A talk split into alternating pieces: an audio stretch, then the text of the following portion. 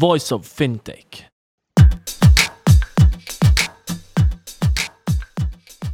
Hello and welcome to Voice of Fintech. Today we are at Avaloq and we're talking to Anders, who is the head of Avaloq One ecosystem. And we're going to talk about how Avaloq fosters the innovation in the fintech ecosystem in Switzerland and worldwide. Hi, Anders. Can you explain what Avaloq does today and how it started? Avalok is a is a fintech in itself. It started in 1991 with Francisco Fernandez demonstrating how to use a mouse to private bankers and demonstrating the system out of the back of his car to today being an international wealth management platform across Europe, Asia, Australia, and now with a new ecosystem. All right, so you're the head of Avaloq's ecosystem for startups called Avaloq One. So, what is your team's mandate? What do you do, and what what, what do you want to achieve? So, the Avaloq.one ecosystem is really the intersection between 150 banks already on the platform, so we can call them the buyers, mm-hmm. and we have 100 plus fintechs on the platform. We can call them the sellers. And today we have 140 plus products available to our buyers, and we're looking to grow both sides of that equation with more fintechs, more banks, but also go beyond that into our open banking marketplace vision. So, what kind of startups have you partnered up with? Do they have to be wealth tech solutions or reg tech solutions or, or not, or how does that work?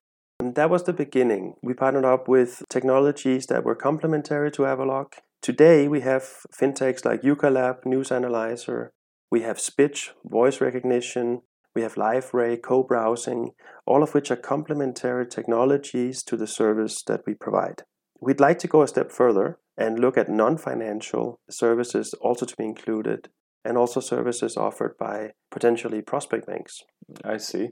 And how does your scouting work? How do you find them? We have a combination of Avaloq Ventures. This is our venture unit where we also take stakes, as well as the Avaloq.one ecosystem, where we have a wide view across the continents and the fintech ecosystem. Um, our scouting, we have the, what combines the two is our innovation board, where we effectively and efficiently scout this, this pipeline. What should go into the ecosystem based on client demand? And on the other side, what should be invested in by ventures or potentially a mix of the two? Right, but how do you find them? I mean, do you meet them at the meetups, conferences, or you you search for them on the internet, or all of the above, or is it warm introductions as some people talk about? it's funny you should mention that because a lot of them find us. We of okay. course also find them at conferences, as you mentioned, but also a lot come through our founders of the venture unit. They're very seasoned investors. They see early and growth stage fintechs very, very quickly.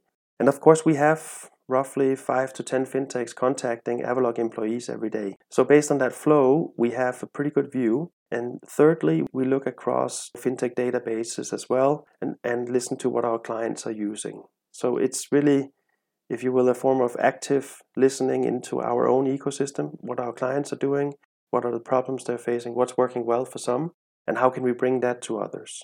So, what's the main value add from your side to the startups? And I will already hint what you can say. A lot of the fintechs realize that actually it's difficult to build a brand, it's difficult to be a B2C. They, they try to be B2BC or B2B. However, for that, enterprise sales, especially to banks, take forever. And uh, one of the potential routes is to go through an established infrastructure vendor that, in a way, will pre vet them and vouch for them and get them into a play. However, if that vendor is actually a consulting firm, that often degrades into a consulting project. And then the startups don't really build the product that they wanted to build, but they end up customizing for that particular client endlessly. And uh, the, after they finish the project, even though it was maybe originally pitched as a POC, they have no product to go and sell to somebody else because it was so unique for that client. So, where do you stand on this? How, what are your thoughts on that? I, I think you hit it on the head in that banks are looking to have less and less suppliers. They are often not totally organized how they work with fintechs. We see the graveyards of POCs everywhere. We have centered our ecosystem value proposition around three angles. First one is speed, second one is scale, and the third one is impact. Now, we touched upon how do we scout and how do we onboard and how do we contract and how do we bill. All of that has been systematized into speed, time to market. Mm-hmm. So rather than spending six to eight months as a bank to scout and find the right fintech or vice versa, we can help you there. On the scalability issue, the second point, fintechs of eight people, 20 people, 30 people end up not scaling by working with just one bank. Right. We believe through the use of open APIs, technology, use of experts, use of implementation partners, that we can help fintech scale to not just one Avaloq bank, but multiple. Reason being, they have all the same Avaloq platform. Right. We have the open APIs that, that connects to that. We can tailor to the fintech and we can bring in expertise from other companies, our own implementation teams, but also the Orbiums and the Synpulses of the world. Okay. And last but not least, impact. What does it mean when when we say impact? We mean we talk about revenue, and that's for everyone. We want the fintechs to be successful. We want them to be successful across multiple banks. We want them to be successful faster. We are aware that banks take roughly 18 months to decide anything. We're also aware that fintechs do not always have 18 months of cash flow, and we need to make those two equations somehow connect. Exactly. So you touched upon onboarding a little bit, etc. But if you share an example of, let's say, I, I have a startup, I want to get on Avaloq One platform, what kind of milestones do I have to hit before that actually makes sense? In other words, in terms of revenues, clients, the product. um, things like this? We have a very basic checklist. You have to be a company. You have to be who you are. You say you are. You have to uh, ideally not be our direct competition, if you will. sure. Well, what we do is we have a standardized process for all fintechs. It's actually a self onboarding. So you you can drive it uh, yourself. It checks the what already mentioned, but also um, we have a, a, light compliance check. We have then also an, an, another couple of checks that brings you into the funnel very quickly. That means that we can, if there is a demand, onboard you in two weeks. I see. Understood. Mm-hmm. And how does economics work? Is there a revenue share in the end, or you said also that you have another arm which is called Avaloq Ventures, where you take a stake, but for your let's say for your team how does that work? My main kpi is not per se how much money we take or it's the collaboration between avaloq ventures where yes we would be very interested in investing in the right startup at, and also where there's the demand. So that would be the first one.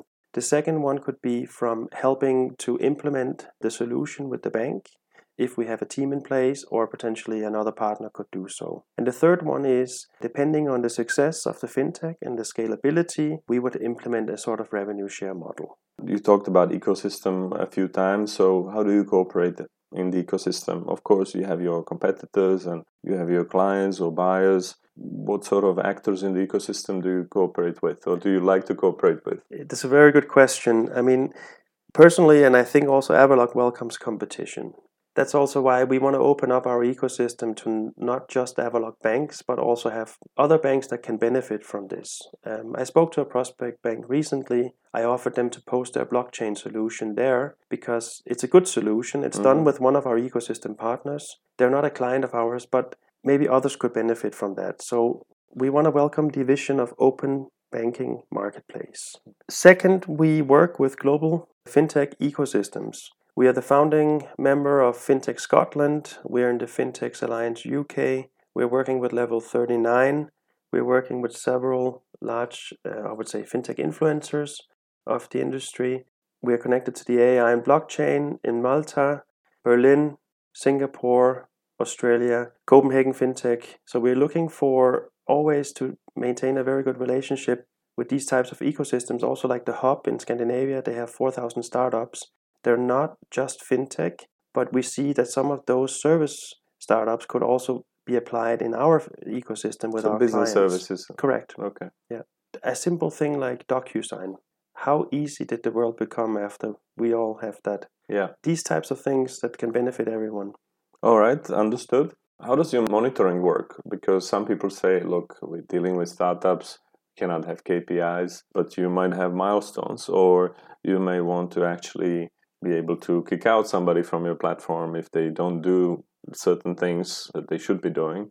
So how does that work? We manage by contract, and we have come up with a very very lean contract that also allows for the two week onboarding. And in there, it stipulates very clearly what is expected from each party. We have luckily and I would say we're growing and there's only been growth. We have not had to let anyone go, nor have we lost any fintech due to what, you know, some fintechs run out of cash. Yeah, but I mean, basic stuff. Let's say you're on the platform for a year, but you have never been picked up by one of your buyers. So is that still okay? Can you still stay there for another year? Or that it basically means for you that, well, there's no interest in you, so we take you off the platform? I would say you, you're more than welcome to stay. We would also you could come to us also and ask us why and see how we can better position you. Maybe understand better what are the pain points of the clients. In a year's time, if you have 150 potential buying partners, it's also quite difficult to fully understand which one could be the right one. Yeah. But uh, for us, we have some homework to do. We also need to identify where are the needs and then connect that to to the suppliers. Absolutely. Right, which leads me to another question, which is what kind of other support services do you provide to to startups? So today we have in the last 12 months we have now established a portal where you can post your product. You can use sandboxes to test this out. You can post your product in a sandbox with a potential client. You can you have access to API documentation. You can use the APIs to connect to different parties. So that's the basics. In addition to this, you have access to insights. We can help you scout a fintech. We can help looking across our 150 banks and see where did we see a similar problem? How was it solved? What were the lessons learned? Or connect to an expert on a specific module. It could be an Avaloq bank that wants to further customize their web and mobile banking by adding a banklet. We could bring the people into play that could help with that. Would you do like a workshop on enterprise sales or something like this, starting from the very beginning? To answer that question, I think is the community. We launched in 2019 the FinTech Tuesday community. Um, it was an event in Kraftwerk Impact Hub in Zurich. It was very well attended. What we see is is rather than us facilitating the discussion and us doing the workshop between banks and fintechs, it's much more efficient and, and actually fun to bring them together in a room and let them network. So we're building out the Avaloq One community. And what I would like to arrive at is the state where we are not even involved in the conversation. Yes, then people might say, oh, they're, they're going to do business behind our backs and whatnot. I would hope that we would always be seen as a help not as a hurdle, if you will. Mm-hmm. And also that by using an open API of Avaloq with an Avaloq platform is a lot faster than if you were to develop something yourself. Imagine getting two teams of engineers together, you, your fintech startup and your bank startup. If there's a solution off the shelf, if a lookalike bank has done it before, why not take that inspiration with you and then accelerate right. the process, speed? Well, so you announced um, Avaloq One's launch basically last year in 2019. But if you look back even before that and look at your cooperation with the startups, etc., can you share some success stories and also lessons learned? In other words, things that uh, have not gone as planned. First of all, kudos to the team. I mean, and for, for all of Avaloq to come together to support the idea. And I, I see the support from the venture side, from the team itself, from the banks we're engaging with as well as fintechs. Lessons learned. We have learned now how to speed up fintech onboarding. It was painful. We have reduced our almost 50 page contract to something much more manageable. So that's a value we would like to pass on. Oh, brilliant. I know a few people where you should send it to. Then on the sandbox setup, approval processes, etc., we have now a, a process in place where we can assign a sandbox to a bank same day. So we are literally getting better at our own processes. Mm-hmm. Then what could we do better? We started as a Swiss company. We are the Swiss standard for private banking, but we should be better and have more global fintech brand names. And another thing I'd like to is to when something works in Singapore, to be able to scale that in Zurich or in London or in Berlin or in Sydney. And that's something we need to get better at doing and vice versa, probably engage the banks more in the community. We just got started, but we have 5,000 people that we can talk to in our ecosystem on the bank side. So let's engage these people, let's get them into the ecosystem community and show them all the cool stuff we have in the ecosystem. My last question will be as I typically ask, where can interested parties reach you and what kind of people or organizations would be the most relevant for you to help on your mission growing the fintech ecosystem in Switzerland and worldwide, as you mentioned. Sign up on Avaloq.one as a fintech, as a bank. Reach out in any of the Avaloq channels, and we will help you. The onboarding itself is easy. Join our community, come to our events. It's free as an Avaloq bank. Join as an ecosystem participant, and looking forward to meeting you and, and uh, we all learn more. Thank you, Anders. Thank you.